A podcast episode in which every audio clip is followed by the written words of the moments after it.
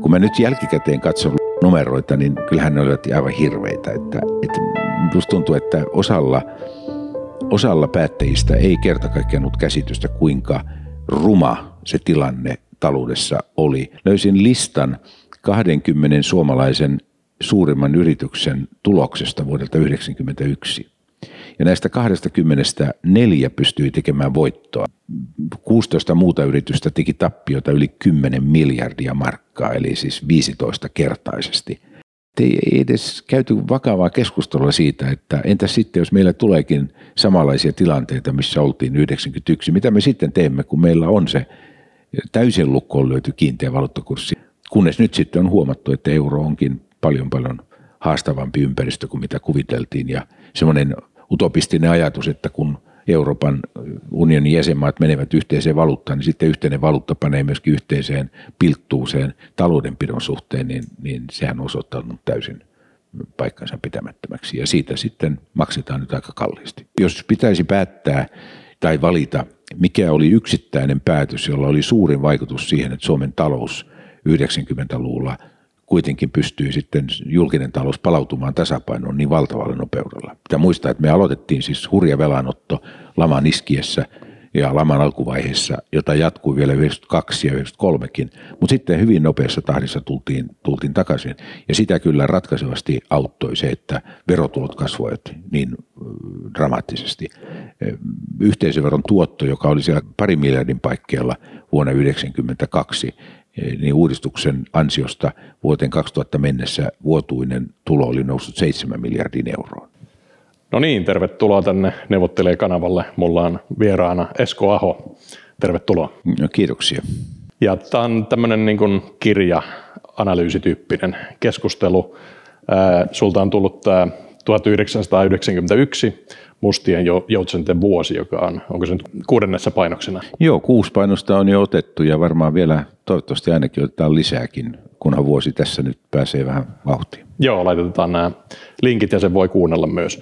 Tässä on vähän niin kuin kontrastina, itse on tämmöisen pörssiklubin kirjakerhossa, jossa tämä sun ansiokas kirja käytiin läpi, niin siellä käytiin ensin Barack Obaman muistelma, jenkithän tekee pressoille niin kuin aina viralliset muistelmat, ja sitten on Erkki Liikasen komissaariajasta. Ja mun mielestä tämä kirja ei ole samanlainen, eli tämä on niin kuin ajankuva eikä henkilökuva. Onko tämä sun mielestä oikein? Sitä mä ainakin yritin tehdä. Tarkoitukseni ei ollut kirjoittaa muistelmia eikä, eikä niin kuin omaa tulkintaa asioista, vaan yrittää luoda ajankuvaa ja vähän jakaa sukupolvikokemusta. Mä luulisin, että se oli myöskin yksi semmoinen ajatus, mikä mulla päässä pyöri, kun kirjaa tein. Joo, 30 vuotta on kulunut ja minäkin olen jo niin vanha, että olin jo aikuinen silloin ja mä olin kauppakorkeakoulun opiskelija ja mulle se oli niin kuin hyvää aikaa. Ostin tuota opintolainalla niin tuota osakkeita, jotka nousi ihan hirmuisesti ja tavallaan ei mitään pahaa sanottavaa, vanhemmat ei menettänyt töitä, mutta monelle suomalaiselle se oli niin kuin historian suurin lama.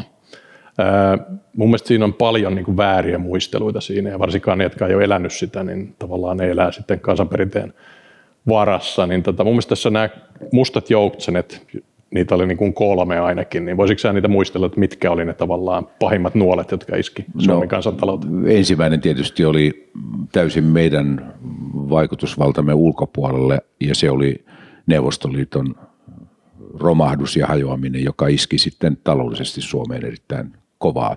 On sanottu, että noin puolet siitä lama-ajan taloudellisesta pudotuksesta tuli Neuvostoliiton kaupan supistumisen kautta. Ja sitten toinen oli meidän oma talouden kriisimme, joka, joka näyttäytyi monille tämmöisenä äkillisenä romahduksena, mutta jolla oli aika pitkät juuret, jonka olen tuossa kirjassakin sitten kuvannut. Et voi sanoa, että kyllähän laman siemenet kylvettiin jo 80-luvun, pian 80-luvun puolivälin jälkeen. Ja kolmas, kai sitäkin voisi kutsua mustaksi joutseneksi tai ainakin joutsenen ai, aihioksi, oli se, että Nokia, joka oli suuri menestystarina 80-luvulla, oli lähellä tulla myydyksi taloudellisten vaikeuksiensa takia ja omistajien epäuskon takia ruotsalaiselle Ericssonille. Syksyllä 1991 oltiin – niin pitkällä, että kauppahinta oli sovittu ja kaupan ehdotkin yhtä lukuun ottamatta oli löyty kiinni ja se yksi sitten kaatoi koko harjoituksen. Eli Ericsson ei halunnut ottaa radio- ja televisiovalmistusta itselleen ja myyjät eivät halunneet myydä Nokia ilman, että sekin olisi mennyt paketissa. Joo, käydään noin kaikki kolme läpi, mutta terveisiä vaan Petteri Fagerneisille mun ekalle pomolle, että tota, onneksi et onnistunut myymään sitten Kopin puolesta sitä Ericssonille. Hän oli ehkä siitä porukasta pettynein, koska Koppi olisi kaivannut niitä rahoja, joita siitä saatiin, eikä, eikä tuota, ollut kovin mukava hyväksyä sitä tosiasiaa, että yhtiö jäi ainakin vähäksi aikaa sitten vielä Kopinkin omistuksen, tosin Koppi sitten luopui aika pian ja varmaan ne, jotka sen päätöksen tekivät, ovat monta kertaa katuneet päätöstä, mutta se on sitten eri tarina. Joo, mä haastattelin tähän mun uusi neuvotteluvaltakirjaan niin Nallea, niin hän, hän selvästi yritti tota, tämän tuoda tämän, että Syppi sai, sai pidettyä osakkeet ja Pohjola ja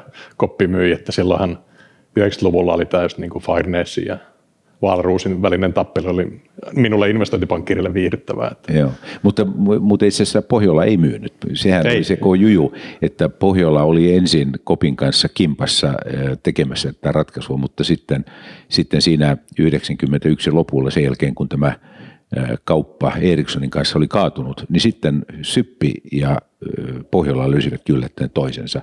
Yrjö Niskanen ja, ja Kasse Äänruut viime kädessä sitten tekivät tämmöisen diilin, että pidetäänkin yhtiö suomalaisomistuksessa ja toisesta tuli hallituksen puheenjohtaja ja toisesta varapuheenjohtaja. Joo, ja loppu onkin historia, se oli ja, historia. ja se oli todella hyvä ja auttoi, auttoi sitten tota meidän toipumisessa ja 2000-luvun niin kuin alun, alun tuota, kansantalouden kasvussa. Ja siinä ilmeisesti auttoi tämmöiset pienet asiat. Siellä oli johto oli hajaantunut, että oli, oli tehty tämä, oliko Kairamo tehnyt itsemurhe ja tavallaan jakautunut niin tämä johto kahteen leiriin ja ne ei osannut oikein sitten keskustella ja oli tämmöisiäkin. Kairamon aikana oli aika selvää, että Kairamo on ykkönen ja, ja, ja, ja sitten toimitusjohtaja oli, oli kakkonen, mutta sitten kun hän, hän teki itsemurhan sen jälkeen sitten Vuorilehto, joka oli entinen toimitusjohtaja, hänestä tuli pääjohtaja ja Kalle Isokalliosta toimitusjohtaja ja ja mm, keskusteluyhteys ei ollut kovin ihmeellinen. Väitetään, että ongelmat olivat myös siellä äh, hallituksen puolella niin, että ainoat, jotka olivat puheväleissä, olivat, olivat hallituksen puheenjohtaja Mika Tiivola ja toimitusjohtaja Isokallio, jotka olivat, olivat sukulaisia. sukulaisia keskenään niin, että, että Kalle oli ja on naimisissa, naimisissa Tiivolan tyttären kanssa. Joo, ja kirjoittaa viihdyttävää proosaa. Kyllä, hän on, siinä, hän on siinä ollut erittäin hyvä. Mä en ole ihan varma, oliko hän yhtä hyvä sitten Nokian johtajana, sitä voidaan keskustella. Joo, no mutta on, ei myynyt kuitenkaan Ericssonille, että siitä pisteet. No sitten voitaisiin tätä, ää, toinen itsemurhan tekijä oli Skopissa ja tavallaan synkkää aikaa. Nythän siis suomalaisten itsemurhat on romahtanut, että tavallaan ja, olemme maailman onnellisin kansa, mutta tavallaan 80-luvulla oli synkempää. Että... Muuten mie- mielenkiintoista, mä juuri katsoin tämän, kun yleinen väite on aina se, että kun tuli lama, niin sitten itsemurhat kääntyivät valtavan nousuun. Vuonna 1990 saavutettiin itsemurhissa huippu, eli juuri silloin ennen kuin, tai oikeastaan sillä hetkellä, kun talouden romahdus alkoi. Ja siitä alkoi myös itsemurhien määrän lasku. Joo, ja voidaankin itse asiassa, on kantava teema tässä sun kirjassa, tuota, eli siellä on nämä menneisyyden synnit tavallaan painavat, ja tavallaan tehtiin ensinnäkin tehtiin vaalibudjetti ja sitten tuota, otettiin vielä vaali lisäbudjetti. Musta oli huvittavaa Tiiro Viinanen, joka oli se tavallaan sun hallituksen kovis, niin jopa hän halusi lisäbudjetin silloin vuonna 90, eli otettiin tavallaan viimeinen, viimeiset höyryt. Niin, se oli itse asiassa, se ei ollut lisäbudjetti, vaan se oli budjettiin tehtäviä lisäyksiä, jotka tehtiin täysin poikkeuksellisella tavalla. Eli kun hallitus oli juuri juuri saanut budjetti eduskunnalle, niin eduskuntaryhmät, ryhmät, hallituspuolueiden ryhmät sopivat, että kasvatetaan sitä nyt vielä miljardilla lisää kun olisi ollut pitänyt tehdä juuri päinvastoin. Ja, ja kukaan ei saanut kuria eikä järjestystä aikaiseksi, ei, ei valtiovarainministeri eikä, eikä pääministerikään. Pääministeri ehkä ei niin kauheasti yrittänytkään, mutta Louekoski kyllä yritti, mutta hänen oma eduskuntaryhmänsä käveli hänen ylitse. Joo, sitten Liikanen teki tuolla, joka oli, lähti tekemään komissaariksi sitten tuota, tavallaan juuri huipulla, niin tuota, ää, siellä tehtiin näitä tulopoliittisia ratkaisuja yksi kai hänenkin nimissään, joka sitten tavallaan oli aika kovia, ja niistä jäi aika kovat korotushännät sitten tavallaan sun, sun hallituksen No joo, siellä oli, siellä oli oikeastaan se ennen, ennen juuri lähtöään eh, ihan siinä, voi sanoa, että yksi viimeisiä asioita oli, oli tulosopimuksen aikaansaaminen, joka tehtiin, tehtiin 90 se taisi mennä tammikuun 90, jos nyt oikein muistan, niin Kallion sopimuksen nimellä sitä, sitä tehtiin. Ja sitten kun se oli saatu aikaiseksi, niin sitä pidettiin tämmöisenä, sitä kutsuttiin tulopolitiikan riemujuhlaksi. Ja sen tavoitteena oli se, että seuraavan kahden vuoden aikana reaaliansiot Suomessa voisivat sen tulosopimuksen perusteella nousta muistaakseni yhteensä 5 prosenttia. Joo, maltillista menoa. Ja, ja tuota, se oli tietysti se oli aivan vääränlainen sopimus täysin väärän aikaan ja väärä viesti kaikille. Se oli juuri samaan aikaan tehty, kun talous saavutti huippunsa. Joo, sitten näitä muita nuolia, joita vedettiin siinä jännitykseen, niin tuo 89 tehtiin tämmöinen minirevalvaatio, silloin oli tämmöinen niin kuin mun mielestä aika hullu porukka nimeltä vahvan valuutan ystävät ja tavallaan siellä oli sitten tämmöinen niin kuin loppuhuipennus vielä tehtiin niin kuin tämmöinen revalvaatio suolaamaan tätä alkutaivelta ja sitten tuota vapautettiin pääomamarkkinat 80-luvulla, josta sitten syntyi tämä Skopin tavallaan ulkomaisten lainojen niin kuin tavallaan myyntibuumi Suomeen, että tavallaan nämä kaikki oli muhimassa siellä. Kyllä, voisi sanoa, että, että oli, oli, oli selkeitä virheitä, mutta sitten oli myöskin huonoa tuuria, että asiat sattuivat niin väärin aikoihin. Että esimerkiksi valuuttamarkkinoiden, rahamarkkinoiden vapauttaminen oli vääjäämätön asia, mutta, mutta se sitten ajoittui myöskin monessa suhteessa juuri väärän aikaan, eli, eli ajankohtaan, jolloin, jolloin taloudessa muutkin asiat olivat menossa – vauhdikkaasti ylöspäin. Vaihtosuhde parani, joka toi kansantalouteen miljardia lisää rahaa ja, ja, ja, ja Neuvostoliiton kauppakin oli erittäin kannattava. Tosin se alkoi kyllä laskea jo siinä vaiheessa. Öljyhinta putosi, joka sekin auttoi sitten vielä Suomen kansantaloutta. Että tavallaan se bensa, joka tuli vapaaksi ja käyttöön – rahamarkkinoiden vapauttamisen myötä ja sitä kautta luotonannon kasvun kautta, niin se oli kyllä bensaa, joka pantiin liekkeihin. Joo. No sitten tuli tavallaan uutena kaverina showhun, olit kai toisen kansanedustaja, jonkinlainen konkari. Kol, kolmannen. Kolmannen, kolmannen okei, okay, ja, ja siinä oli, tuota, olit himpun verran Sanna Marin ja vanhempi, mutta silloin tuota, Suomen nuorin pääministeri. Ja tavallaan siinähän tapahtui sitten ilmeisesti tuon Väyrysen ainoa virhe, että hän, hän päätti kummallisista syistä tota, vetäytyä keskustan puheenjohtajuudesta. Niin, sitä, se edesi tätä pääministeriksi tuloa, eli kesällä 90 tuli valituksi keskustan puheenjohtajaksi.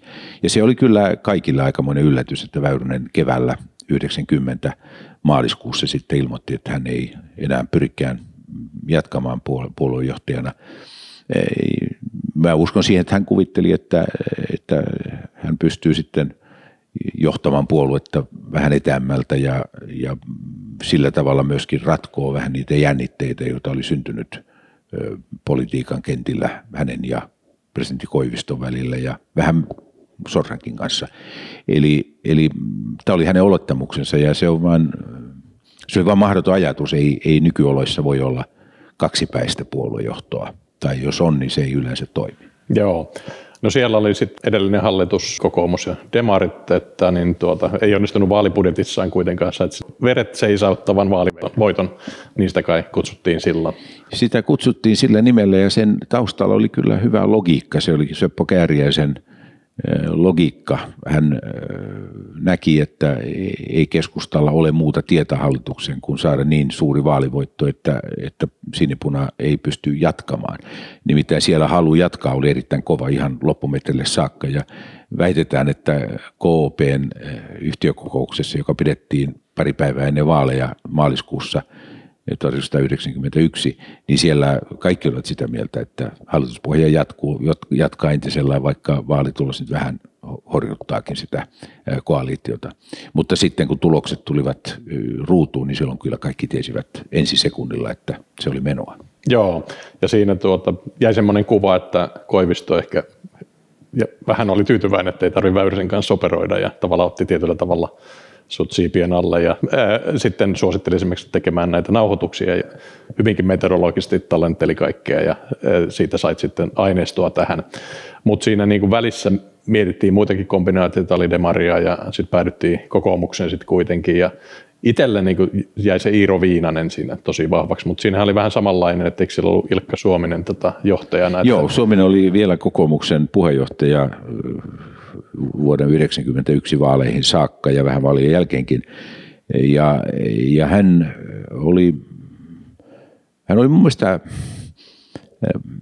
hänellä oli monia hyviä ominaisuuksia ja mäkin kuvittelin, että, että hänestä tulee sitten se valtiovarainministeri, jonka kanssa hallitusvastuuta jaetaan. Ja oli kyllä suuri yllätys sitten, että hän, hän luopui.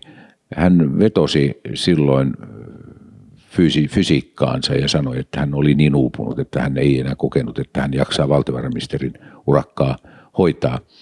Ja silloin se tuntui vähän haetulta selitykseltä, mutta kyllä mä tavallaan ymmärrän, kun hänkin näki varmasti, kuinka hankalia aikoja on tulossa ja tiesi, mihin joutuu. Että kyllä se varmaan oli ihan, ihan pätevä syy, mikä hän käytti. Mutta se, että sitten tuli Iiro Viinanen, niin se oli kyllä aikamoinen yllätys ja juuri tuo edellisen syksyn näytelmä eduskunnassa herätti epäilyjä, että miten ihmeessä Viinanen pystyy pitämään asiat hallinnassa, koska, koska häneltä pääsi kyllä käsistä täysin se budjetin teko silloin syksyllä ja hän itse perusteli sitä jälkikäteen sanomalla, että, että pakkohan sitä oli mennä mukaan, kun muuten SDP olisi ottanut kaikki edut itsellensä, joka oli minusta hirveän huono selitys, koska jos olet päähallituspuolueen silloin kokoomus oli kuitenkin pääministeripuolue, sen eduskuntaryhmän puheenjohtajana ei sellaisen yli kävellä. Ja sen takia olin kovin epäileväinen, kun, kun tuota, hän, hänen nimensä nousi esille. Mutta että aika pian sitten kävi ilmi, että, että Viinanen onkin kova luu ja, ja, ja, ja hänen kanssaan asiat alkoivat sujua. Voi sanoa ihan suoraan, että odottamattoman hyvin. Me olimme myöskin ehkä sopivan erilaisia mutta samalla meillä oli samanlainen käsitys siitä, mitä pitää tehdä, että siinä työjako syntyi sitten aika luontevalla tavalla, mutta semmoinen työjako, jossa päämäärä oli sama. Joo, ja tavallaan niin kuin, eh, ei ne nokkamiehet, vaan niin kuin uudet kasvot pistettiin niin kuin tulee, ja sitten se tuli olikin aika kovaa, että tavallaan tämän tuota sitten varsinkin se kesällä alkoi ropisee, että AKT meni lakkoon ja lähti tota viennit tippumaan ja valuuttavaranto kävelemään ja sitten tavallaan syntyi tämmöinen niin kuin vahva jännite tämän vahvan markan linnakkeen kanssa, joka halusi niin dogmaattisista syistä tavallaan olla, pitää sen tuota, valuuttakurssin niin kuin liian vahvana. Ja tavallaan sitten samaan aikaan oli sitten näitä tuota, vientiteollisuuden työnantajia ja, ja sitten palkansaajia, jotka just avoimesti tai ainakin kulisseissa halusi sitten tuota valuuttakurssikorjausta sit siihen. Ja samaan aikaan sitten tota, tavallaan kansa sitten näki jotenkin tämän, nämä tota, sitten, että tulee näitä leikkauslistoja ja muita, mutta noita voisi lähteä niin kuin pohtimaan, että tavallaan tuo jännite tämän niin kuin tavallaan vahvan markan porukan ja sitten tietyllä tavalla tämän niin kuin vienti, vientinousuun hinnalla millä hyvänsä porukan kanssa, että kuinka, kuinka niin kuin pysyvä se oli se tilanne ja kuinka, kuinka niin kuin hankala se oli hanskata? No ensinnäkin oli selvästi kaksi eri koulukuntaa. Toinen, joka edelleen uskoi, että kyse oli vain tämmöisestä tilapäisestä häiriöstä, joka, joka on nopeasti menossa ohi. Ja mm, niitä oli, tai sanotaan vielä, että oli myös semmoinen ryhmä tämän saman ajattelun tukena, jonka intressit olivat voimakkaasti pitää kiinni kiinteästä valuuttakurssista, jotka olivat voimakkaasti olleet mukana ulkomaisen luotonoton hyväksikäytössä. Pankeista koppi, tietysti Skoppi aivan erityisesti, mutta koppi, koppi joka oli vielä kuitenkin mahtitekijä verrattuna Skoppiin, niin, niin sen intressit olivat selvästi valuuttakurssin pitämisessä, pitämisessä kiinteänä ja ennallaan. Ja, ja sitten on toinen koulukunta, joka näki, että nyt meillä on niin suuria ongelmia, että näistä ei voida yksinkertaisesti päästä yli muuten. Ja kun mä nyt jälkikäteen katson numeroita, niin kyllähän ne olivat aivan hirveitä. Että, että musta tuntuu, että osalla, osalla päättäjistä ei kerta kaikkiaan ollut käsitystä, kuinka ruma se tilanne taloudessa oli. Et sitä kuvaa ehkä parhaiten se, että vasta äskettäin löysin semmoisen, en ehtinyt panna sitä edes kirjaa, niin löysin listan – 20 suomalaisen suurimman yrityksen tuloksesta vuodelta 1991. Ja näistä 20 neljä pystyi tekemään voittoa. Eli, eli mm, Neste, Kesko, Kone ja Valio. Ja näiden yhteenlaskettu voitto oli vuonna 1991 vähän yli 700 miljoonaa markkaa, eli semmoinen, semmoisen niin kuin reilu 100 miljoonaa euroa. Kun vastaavasti 16 muuta yritystä teki tappiota yli 10 miljardia markkaa, eli siis 15 kertaisesti. Ja, ja se, se, ne, ne, ne luvut olivat ihan järkyttäviä. Että jos meillä olisi nyt samanlainen tilanne, että yrityskenttä olisi siinä kunnossa, missä oltiin vuonna 1991, niin kyllähän, kyllähän se olisi täydellinen katastrofi. Luojan kiitos, että meillä nyt yritykset pärjäävät ja ovat ovat kohtuullisen hyvässä kunnossa, vaikka ajat ovat haasteelliset. Joo, eli kilpailukyky oli, oli, se oli romu, tuhoutunut. Se oli tuhoutunut ja sitten tietysti Neuvostoliiton kauppa e, vei e, pohjan pois sellaiselta tuotannolta, jolla ei ollut muuta kuin yksi markkina. Että, että semmoista tavaraa, jota Neuvostoliittoon voitiin hyvällä katteella viedä, niin sille tavaralle ei kerta kaikkiaan ollut sitten mitään muuta markkinaa. Olisi ollut kilpailukykyä tai ei, niin ei, ei, ei tuotetta, tuotteille ollut vaan markkinaa.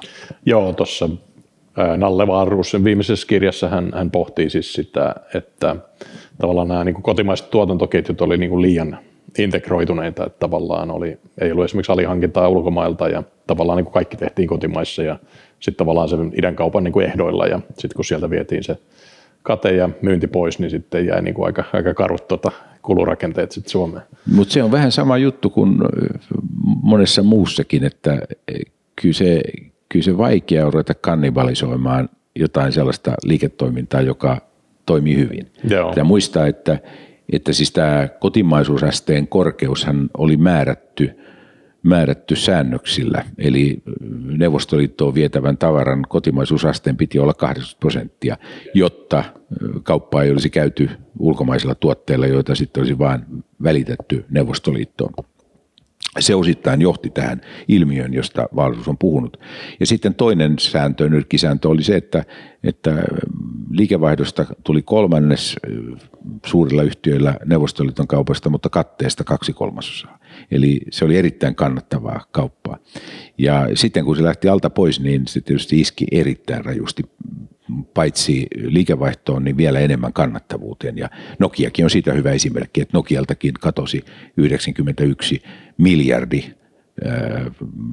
telelaite markkinaa alta pois. Ja veikkaan, että katteesta meni, katteesta meni vielä suhteessa enemmän kuin se yksi kolmannes tai, tai anteeksi kaksi kolmannesta. Että siltä, siltä, se oli hyvin katteesta, hyvä katteesta toimintaa. Joo, tämmöinen kysymys tuli itse siihen, että kun sitten tämä oli vielä, kaiken tämän lisäksi oli vielä vuosi, jolloin Neuvostoliitto sitten tuota, hajosi ja niin kuin YA-sopimus purettiin, jotka oli niin kuin pyhiä dogmia niin kuin tuota, ainakin tuolla monen ihmisen kirjoissa sitten, että tavallaan 89, jos näitä oli, oltiin kyselty, niin tota, kukaan ei uskonut, että mitenkään mahdollisia, eikä tietysti uskottu Berliinin muurinkaan hajoamiseen. Ää, niin tavallaan se kysymys, että olisiko siinä kuitenkin siis, tota, kun tavallaan Venäjä eriytyi Neuvostoliitosta ja tuli niin kuin, tota, Gorbatsovin ja Jeltsinin välisiä tota, niin kuin jännitteitä sen Neuvostoliiton ja Venäjän federaation välillä, niin, niin olisiko siinä sit jotenkin pystynyt niin kuin periyttämään sen tuota Suomen idän kaupan sitten Venäjälle, vai oliko Venäjä niin vaan konkurssissa, että sieltä ei ole sitten saanut mitään vientiä enää?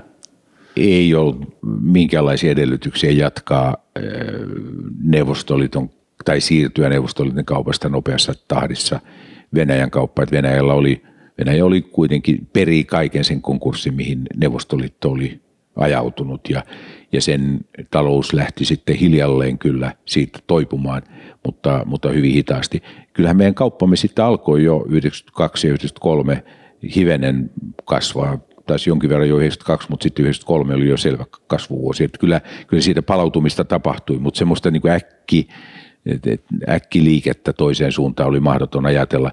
Plus sitten, että Venäjällä siirryttiin markkinaehtoisiin ratkaisuihin, jolloin se semmoinen ajatus, että meillä olisi ollut tällaisia kiintiöitä ja, ja, ja kahdenvälistä vaihtokauppaa, johon Neuvostoliiton kauppa perustui aina vuoteen 1990 saakka, niin, niin, niin ei, ei sellaista enää ole voinut ajatellakaan. Että, että siinä mielessä Suomen asema oli myös suhteessa – itään muuttunut. Joo, ja se oli sitten niin kuin ehkä enemmän sitä poliittista peliä, joka sinänsä oli niin kuin mielenkiintoista, että YAta mietittiin kovasti, yritettiin niin kuin just melkein sitä saatiin niin Neuvostoliiton viimeinen valtiosopimus YYA-sopimuksen purkamisesta, mutta sitten se saatiinkin niin kuin Venäjän ensimmäinen tätä avaava sopimus Joo. ilmeisesti tässä, että se meni just siinä niin kuin joulun yli. Joo, siinähän tehtiin siis lyhyessä ajassa valtava muutos Suomen ulko- ja turvallisuuspolitiikan, miksei taloudenpidonkin perusteissa, että meillä, meillä oli kuitenkin semmoinen soda, siinä tavallaan tuli semmoinen sodan jälkeisen ajan järjestelmän purkaminen ja, ja sen kääntäminen toiseen suuntaan, se tapahtui hirveän nopeasti muutaman viikon aikana ja siinä, siihen kyllä sysäys tuli eh, vallankaappausyrityksestä Neuvostoliitossa. Että se oli sitten semmoinen viimeinen sinetti, joka ajoi siihen, että, että YA-sopimuksesta voitiin lähteä, lähteä irtautumaan. Ryhdyttiin valmistautumaan EU-jäsenyyden hakemiseen ja, ja, ja, ja voi sanoa, että Suomi tavallaan asemoi itsensä – Euroopassa uudelleen. Ja meille tuli uusia naapureita myös, tietyllä tavalla Venäjästä tuli uusi naapuri. Mm. Neuvostoliitto ja Venäjä eivät olleet sama asia. Ja sitten toinen, että, että meille tuli Baltian maat itsenäisiksi tuonne lähialueelle ja Virosta tuli meidän, meidän itsenäinen naapuri. Joo, siinä jäi semmoinen kuva, että tavallaan Koivisto ilmeisesti käytti KGPtä niin kuin lähteenään ja tavallaan KGP varmaan koki sitten lojallisuutta Neuvostoliittoon enemmän kuin Venäjään, niin tavallaan Jeltsin epäiltiin kuitenkin aika heikoksi kaveriksi ja hän oli sitten alkoholisti ja muuta, mutta tota, Jeltsinpä kuitenkin sitten niin kuin voitti tämän pelin, niin tavallaan lyhyt hetki, jossa niin kuin, tota, Koivisto ainakin ei sitten lähtenyt myötäilemään Baltian maiden itsenäisyyttä. Että. No siinä Koivisto ei ollut yksinään, että pitää muistaa, että Neuvostoliitto oli toinen maailmanvalta.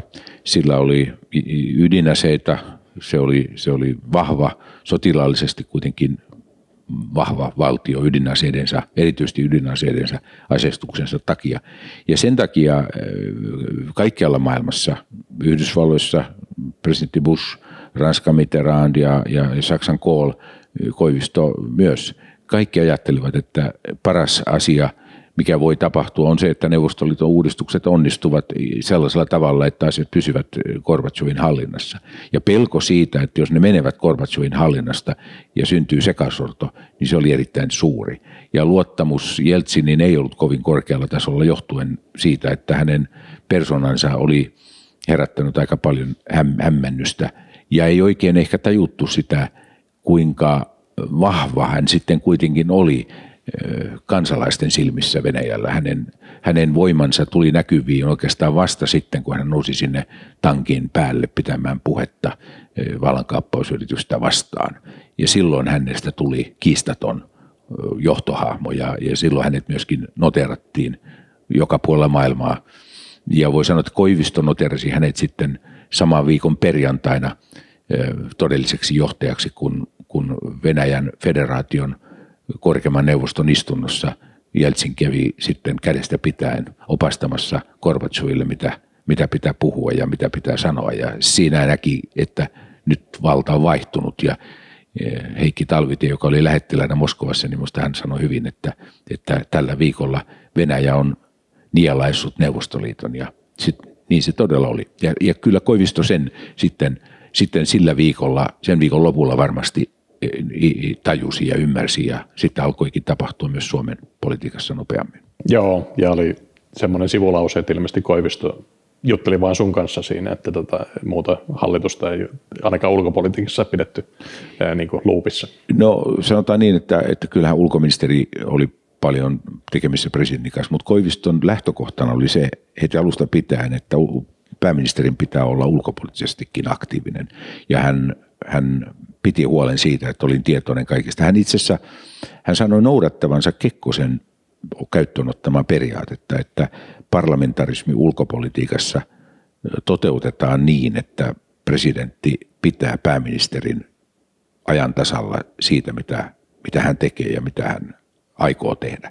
Ja tätä periaatetta Koivisto myös noudatti. Hän muuten, muissakin asioissa monissa oli paljon enemmän kekkoslainen kuin mitä hän, hän itse halusi antaa ymmärtää ja mitä varsinkin hänen monet kannattajansa kuvittelivat.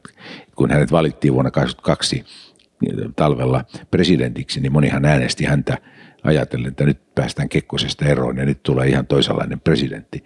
Mutta hän oli, niin kuin sanoin, hän oli paljon kekkoslaisempi kuin mitä, moni kuvittelee. Joo, siellä ilmeisesti jotain kolumnista ja niin jahdattiin valtiollisin voimiin ja muuta tämmöistä. Kyllä siinä jopa, jopa niin, että, että se samanlainen herkkähipiäisyys oman aseman suhteen, joka oli Kekkosellekin tyypillistä, niin kyllä se oli myös Koivistolle, että siinä missä Kekkonen metsästi oikeuskansarin avulla Veikko Viiden Suomen kuvaleiden pakinoitsijan, pakinoitsijan nimimerkin henkilöllisyyttä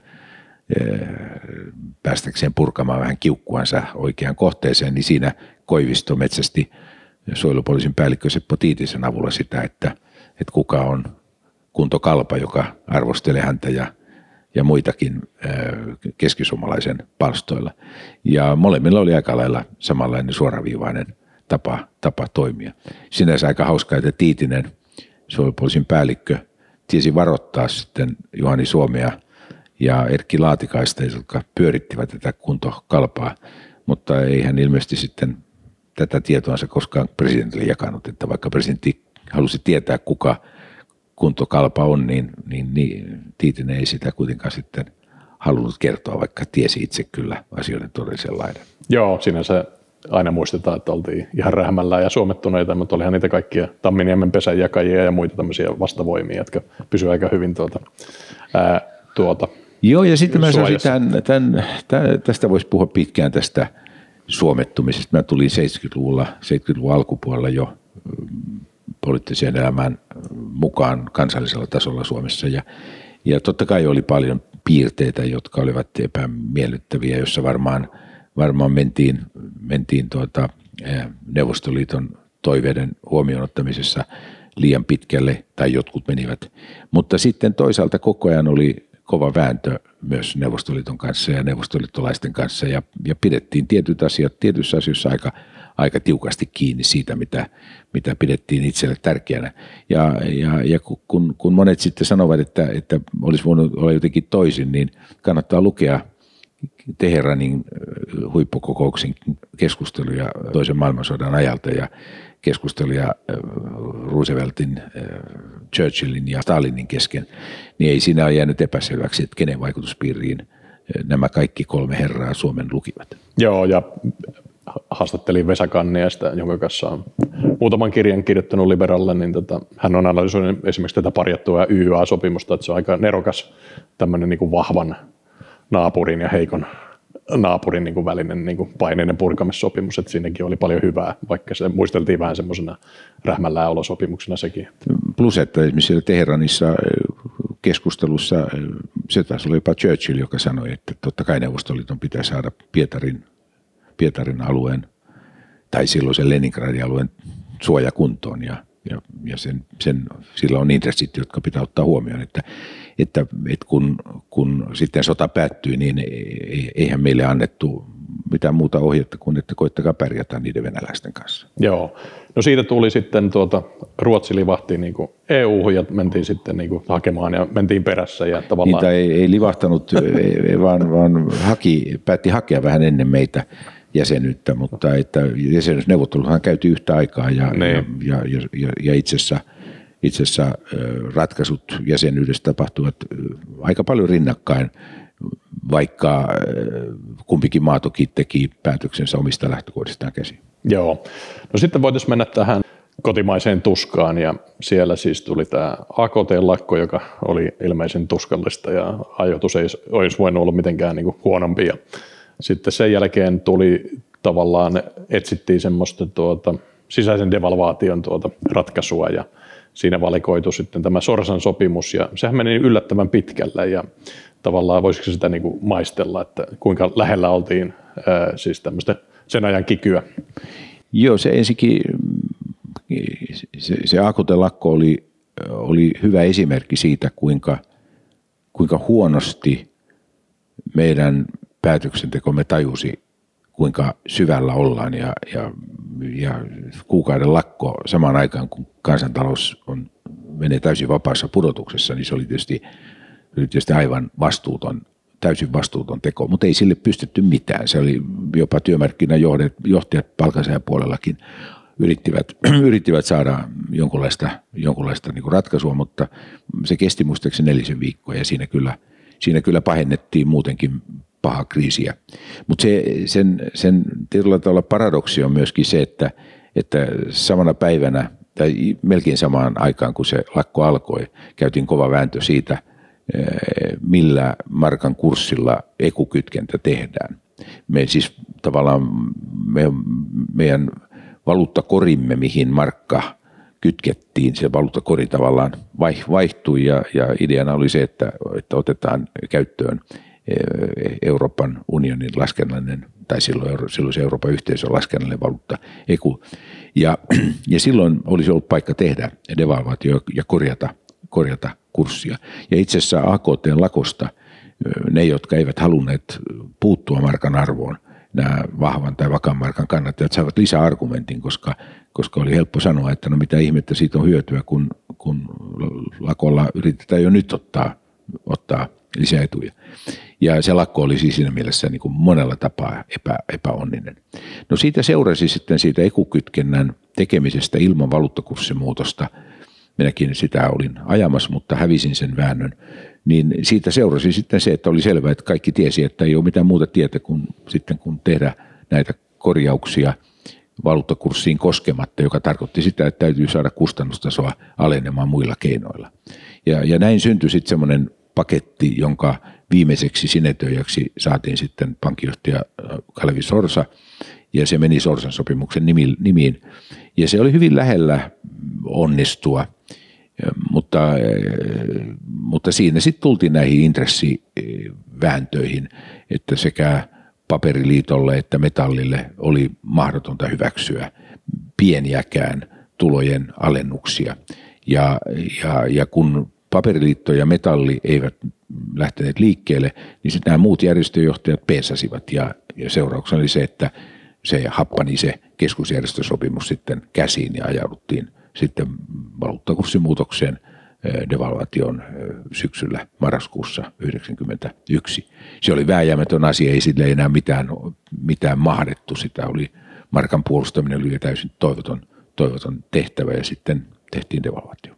Joo, ilmeisesti siinä oli pieni vielä toivon välähdys, että SAK otti sen niin kuin siipiensä alle, mutta sitten juuri metalli ja paperiteollisuus sitten sanoivat vain kylmästi, että ei meidän tehtävä ole omia jäsenten etuja pienennellä, että se on sitten muiden ongelma. Niin se meni muodollisesti ottaen läpi siellä SAKn hallituksessa, mutta, mutta kun liittojen olisi pitänyt tehdä sopimuksia, niin kukaan ei halunnut panna nimiään paperiin. Siihen se sitten kaatui. Että voisi sanoa niin, että, että että jos mä olisin ajat, jos olisi ollut vastuussa julkissektorin ja kotimarkkinasektorin työntekijöiden asemasta, niin kiire vilkka olisi pitänyt panna nimipaperin, koska se olisi tehnyt ja saanut aikaan sen, että, että se laman taakka olisi jakautunut paljon tasapuolisemmin. Nyt kun jouduttiin sitten käyttämään ensin devalvaation ja sitten kellutuksen seurauksena valuuttakurssin heikennystä voimakkaasti kilpailukyvyn niin kuin avittajana, niin siitä seurasi se, että se taakka sitten jakautui myöskin äärimmäisen epäoikeudenmukaisesti ja, ja, ja se oli kyllä julkissektorille varsinkin, niin se oli tosi huono, huono lopputulos. Joo, ja miten sä siinä sanot kirjassa, niin ei tavallaan opittu sopimaan sitä sisäistä devalvaatiota, josta sitten olisi ollut monta kertaa myöhemmin hyötyä, että tavallaan tämmöinen sisäinen – sopimisen kulttuuri sitten tavallaan jäi. Että. Niin, se, se, se läpimurto, mikä siinä olisi tarvittu, että olisi, olisi ikään kuin ymmärretty, että, että pitää pystyä sopeutumaan nopeisiin markkinoiden muutoksiin myös erilaisilla työehtoja koskevilla järjestelyillä, niin se jäi tekemättä ja, ja kun siirryttiin euroon, mentiin sitten jo, tai oikeastaan kun ERM-kytkentä tehtiin jo 96 ennen varsinaista europäätöstä, niin, niin jotenkin se taloudellisen tilanteen nopea korjaantuminen sai aikaan sen, että, että ei, ei edes käyty vakavaa keskustelua siitä, että entäs sitten, jos meillä tuleekin samanlaisia tilanteita, missä oltiin 91, mitä me sitten teemme, kun meillä on se täysin lukkoon löyty kiinteä valuuttakurssi, eikä meillä ole mitään mahdollisuutta enää devalvoida. Ja, ja sitä keskustelua ei yksinkertaisesti voitu käydä. Meillä oli, oli sellainen poliittinen ilmapiiri silloin, että ei, ei ollut mitään mahdollisuuksia pohtia vaihtoehtoja. Luotiin tämmöisiä puskureita sitten, jotka olivat enemmän semmoista vaan silmälumetta. ei todellisia keinoja sopeutukseen ei, ei etsitty eikä haettu eikä, eikä ajateltu tarvittavankaan. Kuviteltiin, että nyt ollaan uudessa liitossa, joka, joka takaa sen, että kaikki pysyy vakana ja, ja, ja ennakoitavana ja, ja se tarina meni hyvin läpi. Kunnes nyt sitten on huomattu, että euro onkin paljon paljon haastavampi ympäristö kuin mitä kuviteltiin ja semmoinen utopistinen ajatus, että kun Euroopan unionin jäsenmaat menevät yhteiseen valuuttaan, niin sitten yhteinen valuutta panee myöskin yhteiseen pilttuuseen taloudenpidon suhteen, niin, niin sehän on osoittanut täysin paikkansa pitämättömäksi ja siitä sitten maksetaan nyt aika kalliisti. Joo, tuosta kaksi reflektiota, eli tavallaan just metalli ja paperiliitto niin, tai nykyinen metsäteollisuus, niin ei ehkä sattumalta, niin tässä niin kuin 30 vuotta myöhemmin ne olivat juuri kaksi liittoa, jossa työnantajat sitten päättivät mennä paikalliseen sopimiseen. Eli, eli tuolta paperiliitto lähti kokonaan, työnantajat pois sieltä, ollaan menossa nyt tuntemattomalle maaperälle, eli vapaa sopiminen. Ja sitten tuolla teknologiateollisuus päätti jakautua kahteen liittoon, eli tämä niin tessiä käyttävä haara ja sitten tavallaan tämä niin vapaiden markkinoiden alue. Että ilmeisesti jotenkin niin tuntuu, että tässä niin 30 vuoteen niin ei ole esimerkiksi tehty tälle kolmikannalle sitten oikein mitään. Silloin oli vielä vallalla aika laaja luottamus siihen, että ne samat mekanismit, joilla oli tämä teollistumisvaihe hoidettu, niin samat mekanismit sopivat myöskin tähän uuteen aikaan. Minusta kaiken paras esimerkki siitä on asia, jonka tulen kyllä kirjoittamaan sitten seuraavaan kirjaankin. Löysin tuota vanhoja papereita lukiessani, löysin äh, Kalvi Sorsan äh, puheenvuoron vuoden 1992 keväältä, jossa hän moitti sitä, että hallituksen pohja on liian kapea ja hallituspohjaa pitäisi laventaa. Sen aika mielenkiintoista, että keskuspankin hallituksen johtokunnan jäsen – järjestelee maalle hallitusta, mutta se oli siihen aikaan niin kutsuttu maan tapa. Olisi demarit varmaan maistunut. No, hän halusi SDPtä hallitukseen, mutta hän sanoi, että sekä ei riitä. Pitää saada työmarkkinajärjestöt hallitukseen. Okay. Ja se kuvaa hyvin sitä, minkälainen se ajatusmaailma oli. Että ajateltiin, että, että, että kun vaan päätetään, sovitaan, kun istutaan vain isossa pöydässä ja sovitaan, niin sitten kaikki sopimukset tulevat hyviksi. Ja, ja tästähän oli saatu loistoesimerkkejä siitä, että se ei toimi jo silloin, muun muassa Kallion sopimuksen aikana. Että se Kallion sopimushan oli täysin vieraasta maailmasta, kun ajattelee sitä, mitä olisi pitänyt päättää. Mutta se konsensususko ja usko siihen, että sopiminen on arvo sinänsä, niin se oli hirveän korkealla.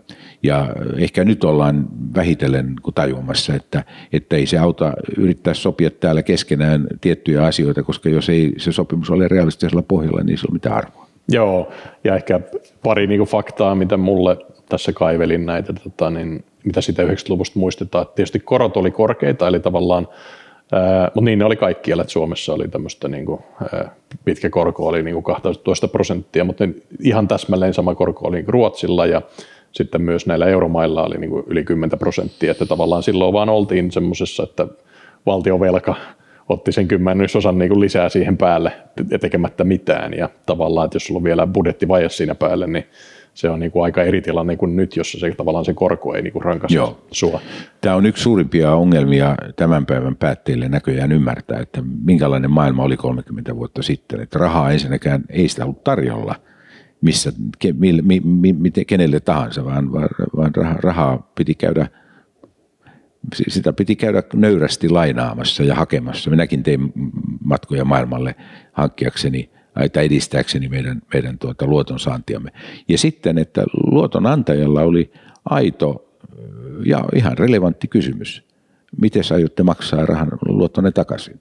Ja sitten ne takaisinmaksuajat eivät olleet 30 vuoden päässä, vaan ne olivat muutaman vuoden päässä. Mm. Ja Joo. itse asiassa valtio oli ainoa, joka Suomessa sai pitkäaikaista ulkomaista luottoa. Se yksikään yritys ei, ei saanut, eikä yksikään pankki, jolloin valtio oli aivan kriittisessä asemassa tämän velanoton suhteen. Ja jos valtio olisi ajautunut jotenkin tilanteeseen, jossa luottamus valtion kykyyn huolehtia taloudesta ja asioista olisi menetetty, niin sitten olisi kyllä tappi otettu veneestä kokonaan irti.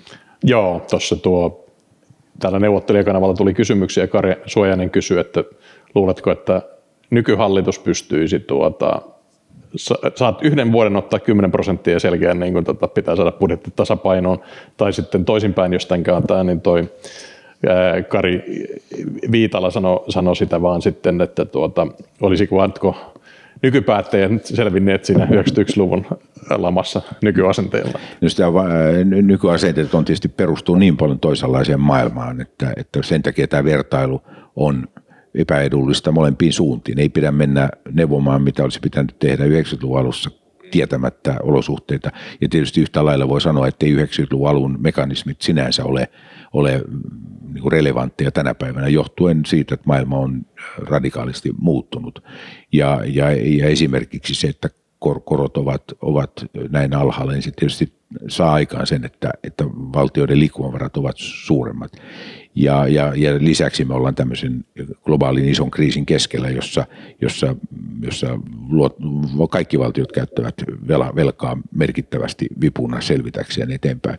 Mutta että se, mikä minusta on hyvä pitää mielessä, on, on kuitenkin se, että velka on aina velkaa. Ja, ja, ja semmoinen ajatus, että ei ole mitään merkitystä, kuinka paljon sitä velkaa on, niin se on kyllä ihan mieletön ajatus, koska ei, ei, ei ole mahdollista, että korko pysyy – nollassa tai miinusmerkkisenä rajattomasti. Tämähän on taudin merkki. Taloudet ovat sairaita ja sairaissa talouksissa korot painuvat ja ovat painuneet pakkaselle. Mutta sinä, sitä myöten, kun taloudet elpyvät ja, ja, ja asioita saadaan kuntoon, niin rahalle alkaa muodostua hinta.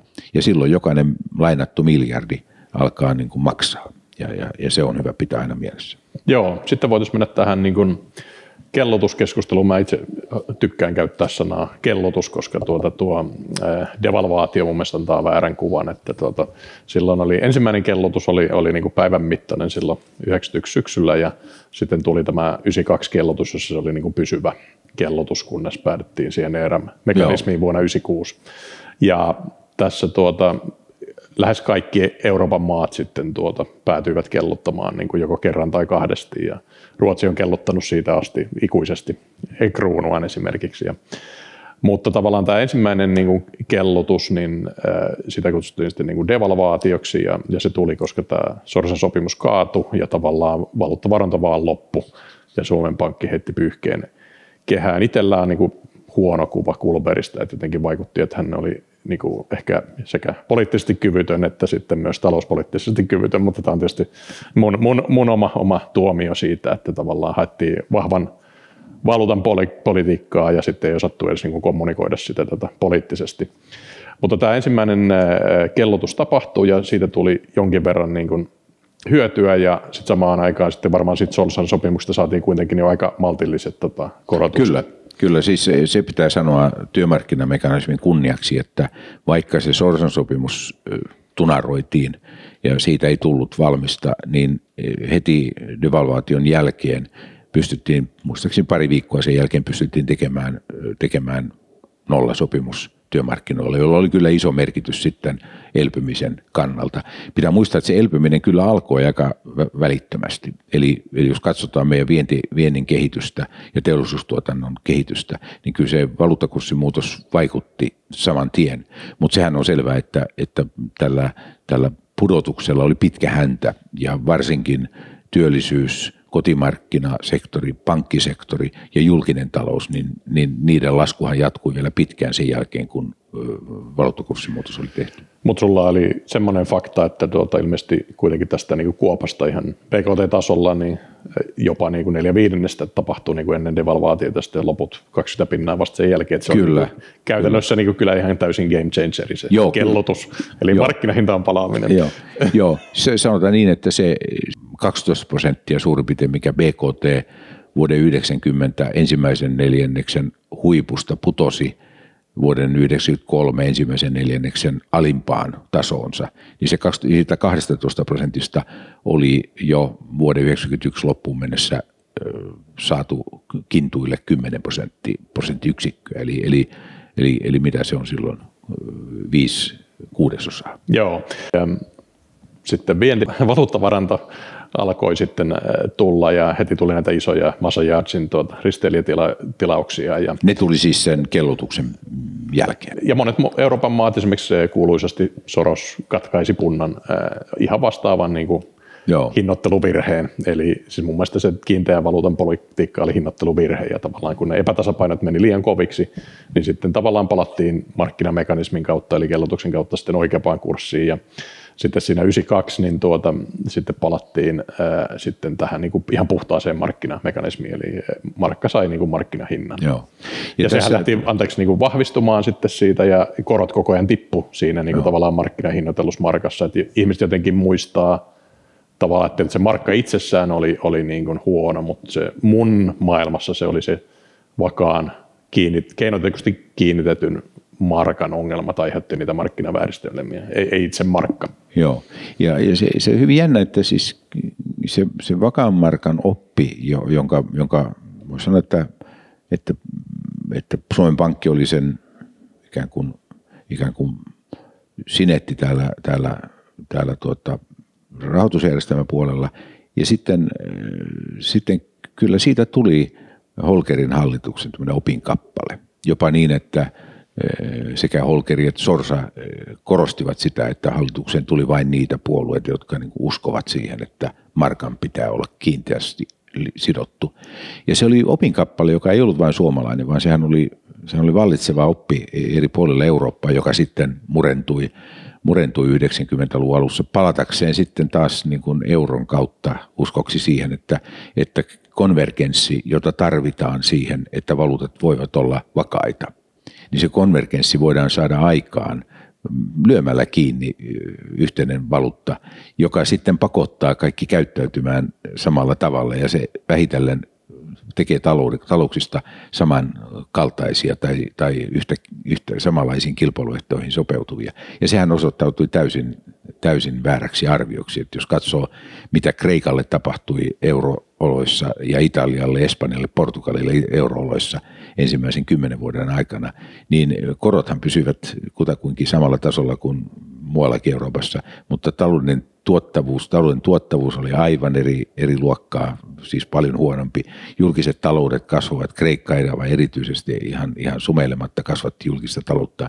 Kaikki nämä epätasapainot siellä alkoivat, alkoivat kasvaa. Ja oli jälleen, oltiin tässä samassa keinotekossa tilanteessa, että oli, oli, oli ihan käsittämätöntä, että korkomarginaali Saksan ja Kreikan välillä oli melkein nolla, vaikka suorituskyvyssä oli aivan huikea ero. Joo, sinänsä markkinat olivat oikeassa, että tuli yhteisvelkaa, joka, joka sitten... Tota, no sanotaan niin, että siinä olisi ehkä pitänyt, ja siinä olisi voinut tehdä toisenlaisinkin ratkaisun. Niin, että... joo, samaa mieltä siis se olisi pitänyt oman toivoin sille ja kirjoittelin sitä blogejakin, että toivon mukaan se Tsipras olisi pitänyt niin kuin pintansa, mutta tota, just viime hetkellä se petti, kun Varoufakiskin tuota, irtisanoutui, niin tota, päätti ottaa sen Kreikan kolmannen tukipaketin. Että siinä olisi ollut siinä yhtenä viikkona niin olisi mahdollista saada niin kuin Drakmalle oma, oma kurssi. Joo, mutta joo. Se meni siinä. Ja... Se, se meni joo. joo ja, ja silloin pelättiin, että se tauti leviää sitten joka paikkaan muuallekin ja se oli se kaikkein suurin syy. Mutta niin kuin sanottu, niin voi olla, että se olisi, se olisi niin kuin jälkihistorian kirjoituksen kannalta ollut parempi, parempi tie. Joo, ja toi on, on tällä mennään ja sit sitä äh, Nokia pysyi sitten kuitenkin Suomen omistuksessa, valuuttakurssi sitten tavallaan pistettiin markkinahintaiseksi, korot lähti laskemaan ja sitten jopa valtion talous tuota sitten tuota normalisoituu, mutta nämä oli kaikki vielä 91 vuoden lopussakin ihan vaan unelmia sitten, että tuota vaikka sitten sanoit itse, että tavallaan siinä se käänne oli tapahtunut. Joo. Niin onko sulta nyt tulossa 192, joka kertoo tämän niin käänteen parempaan? Joo, no kyllä mä aion, ja olen jo jatkamassa kirjoittamista ja siellähän oli monia isoja päätöksiä pankki, tuki, pankki, pankkien tukipäätös, joka oli välttämätön osa sitä talouden tervehdyttämistä.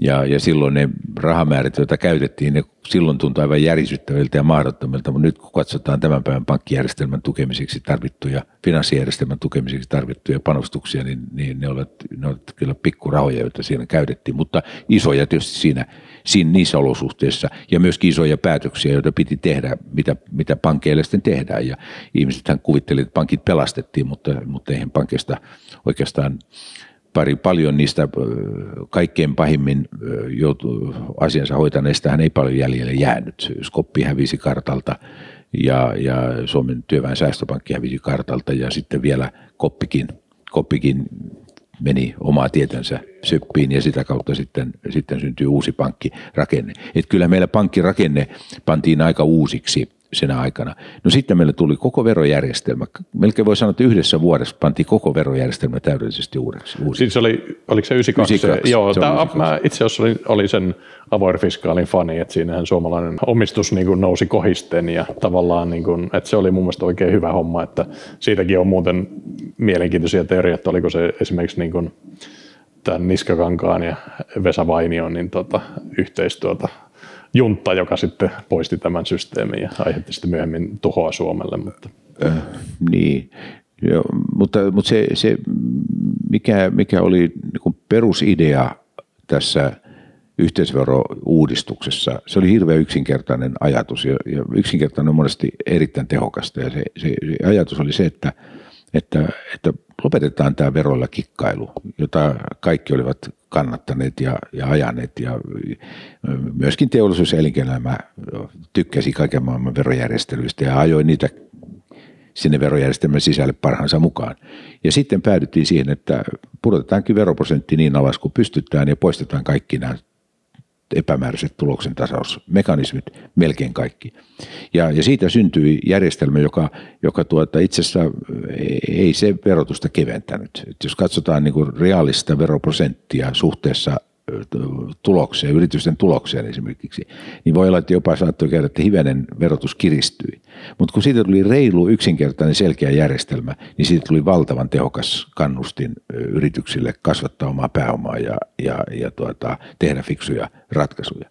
Ja, ja se toimi niin, että kun mä, jos, jos pitäisi päättää tai valita, mikä oli yksittäinen päätös, jolla oli suurin vaikutus siihen, että Suomen talous 90-luvulla – kuitenkin pystyy sitten julkinen talous palautumaan tasapainoon niin valtavalla nopeudella. Pitää muistaa, että me aloitettiin siis hurja velanotto laman iskiessä ja laman alkuvaiheessa, jota jatkuu vielä 92 ja 93kin, mutta sitten hyvin nopeassa tahdissa tultiin, tultiin takaisin. Ja sitä kyllä ratkaisevasti auttoi se, että verotulot kasvoivat niin dramaattisesti. Yhteisöveron tuotto, joka oli siellä kahden ja puolen miljardin paikka, parin, parin miljardin paikkeilla vuonna 1992, niin uudistuksen ansiosta vuoteen 2000 mennessä vuotuinen tulo oli noussut 7 miljardin euroon siis jo euroissa laskien, kahdesta seitsemän miljardia, ja, ja se oli aikamoinen lisäpotti. Joo, no mä toivon, että sen tota, avaat niissä myöhemmissä kirjoissasi, ja ehkä tässä tämmöinen yleisökysymys, mä en tiedä, onko tämä vähän epäreilu ehkä Koivistolle, mutta koettiin, että tämä pankkikriisi, niin tuota, Koivisto sitten pikkasen, oli tämmöinen Koiviston konklaavi 92, jossa sitten Koivisto ää, jonkun korkeimman oikeuden ää, päätökseen tuota, osallistui sitten niin kuin puhumaan. Ilmeisesti niin kuin vaikuttamista ei tapahtunut, mutta ainakin semmoinen teoria, että ihmiset kokee, että, että siinä Koivisto hieman meni jo lähelle tämän Montesquieuin kolmijaan päälle. Mä en tiedä, mutta siis tavallaan ihmisille jäi paljon traumaja siitä pankkikriisistä ja tavallaan sitten joillakin on semmoinen teoria, että valtiovalta oli, oli niin kuin osin, osin sitten tuota, hieman tylynä ja se henkilöidään ehkä Koivistoon. Mä en tiedä, onko tämä niin kuin reilua kritiikkiä sun mielestä. No se kai tarkoittaa sitä yhtä presidentin linnassa järjestettyä tilaisuutta, jossa, jossa, joka pidettiin muistaakseni 92 vuoden alkupuolella, ehkä siellä kevät-talvella 92. Mun kyllä vaikea nähdä, että se olisi, sillä olisi ollut niin, niin suurta vaikutusta, mitä nyt näistä komiteista saa ymmärtää. Ei presidentin, presidentin niin valta kuitenkaan enää 90-luvun puolella ollut sellainen, että jos Kekkonen olisi järjestänyt vastaavan tilaisuuden, niin sitten olisi voinut ajatella vähän toisin, mutta Koivisto oli valinnut toisenlaisen toimintatavan. Ja tässä kyllä uskallan sanoa, että kyllä on liiottelua väittää, että se olisi, olisi suuresti vaikuttanut oikeuskäytäntöihin. Mutta ongelmahan oli se, että, että, että, että väärinkäytöksen ja, ja, ja, ja hölmöyden välinen ero ei ole ihan selkeä. Siinä on pikkusen veteen piirrettyä viivaa, että kuinka, missä kulkee hölmöyden ja, ja, ja, ja, ja sitten väärinkäytöksen välinen raja. Ja, ja, ja sitä piti vähän katsoa jälkeenkin oikeustapausten perusteella. Niistä tuli osista, osasta varmasti niin kuin – traumaattisia kokemuksia ja myös selviä virheitä, että oikeuteen vietiin tapauksia, joita olisi sinne kannattanut viedä, mutta, mutta toisaalta kyllä siitä tietysti tuli kaikille myöskin selkeä viesti, että rahoitusjärjestelmän ja pankkijärjestelmän pitää korjata itsensä ja panna asiansa kuntoon, koska olihan se aika holtitonta menoa se 80-luvun lopun, lopun meno. Mainitsin, oli Peter Fagernessin tuota tässä Kopin prospektuksesta, josta tuli Merita Corporate Finance ja sitten meni Lontooseen Great Swisseen, jossa tuota toimi sitten ruotsalaisten kätyrinä niin kuin semmoinen ruotsalainen roskapankki, kun tuota, Nordbank nosti sitten tämän tota, ää, Meritan sitten pilkkahintaa, joka oli minusta hirmu sääli, mutta siitä sitten tuli Nordea ja Joo. loppujen lopuksi Nordeakin on nyt sitten suomalainen, suomalainen pankki, pankki, että happy end. Että, että. Joo, meillähän oli, oli myöskin Kopin varalle suunnitelmia, mutta sitten Kopin omistajat tai omistajien edustajat olivat sitä mieltä, että, että valtion, valtion kanssa ei ole tekemisissä, vaan hoidetaan asia itse ja voi olla, että se oli väärä valinta. Siis... Et Koppi teki itse asiassa aika monta väärää valintaa siinä 90-luvun alkupuolella. Joo, näin se on. Niin, me, me myytiin ne Nokiankin osakkeet. Ne, ne plus sitten myöskin niin. tämä valuuttakurssi Joo. optio. Mutta Skoppi oli varmaan kuitenkin vielä astetta kauheampi. No se oli, se oli kaameampi, että se oli, se oli ihan järkyttävä se Skopin, Skopin tarina ja siinä, siinä, siinä oli myöskin tämmöistä, että siinä mä sanoisin, että sitä ei voi panna enää hölmöilyn piikkiin pelkästään. Joo. Mutta tästäkin selvittiin ja 91 sitten kuitenkin tota, jäi tämmöiseksi dipiksi ja tavallaan tuli nämä niin kuin, sit, niin kuin isot nousut ja Joo. kovaa oli. Ja arvostan tosiaan, että äh, hyvin mun, mun mielestä hoidit, hoidit, olin silloin nuori mies, mutta tykkäsin siis siitä tavallaan ää, teke, tekemisen meiningistä, mikä siinä oli, ja itsekin tajusin, kuinka vaikeaa se oli. Joo. Minusta tämä tekemisen meiningistä puhe ollen niin yksi sellainen ajankohtainen asia, josta olen kirjoittamassakin parhaillaan vähän, niin on, on tämä Hornet-päätös, joka oli iso päätös keskellä lamaa, siis 92 toukokuussa tehtiin päätös. Ja mä olen monelta, monelle saanut harmaita hiuksia, kun olen kysynyt, että kauanko kesti siitä – kun ilmavoimat sai valmiiksi oman ehdotuksensa hävittäjävalinnaksi.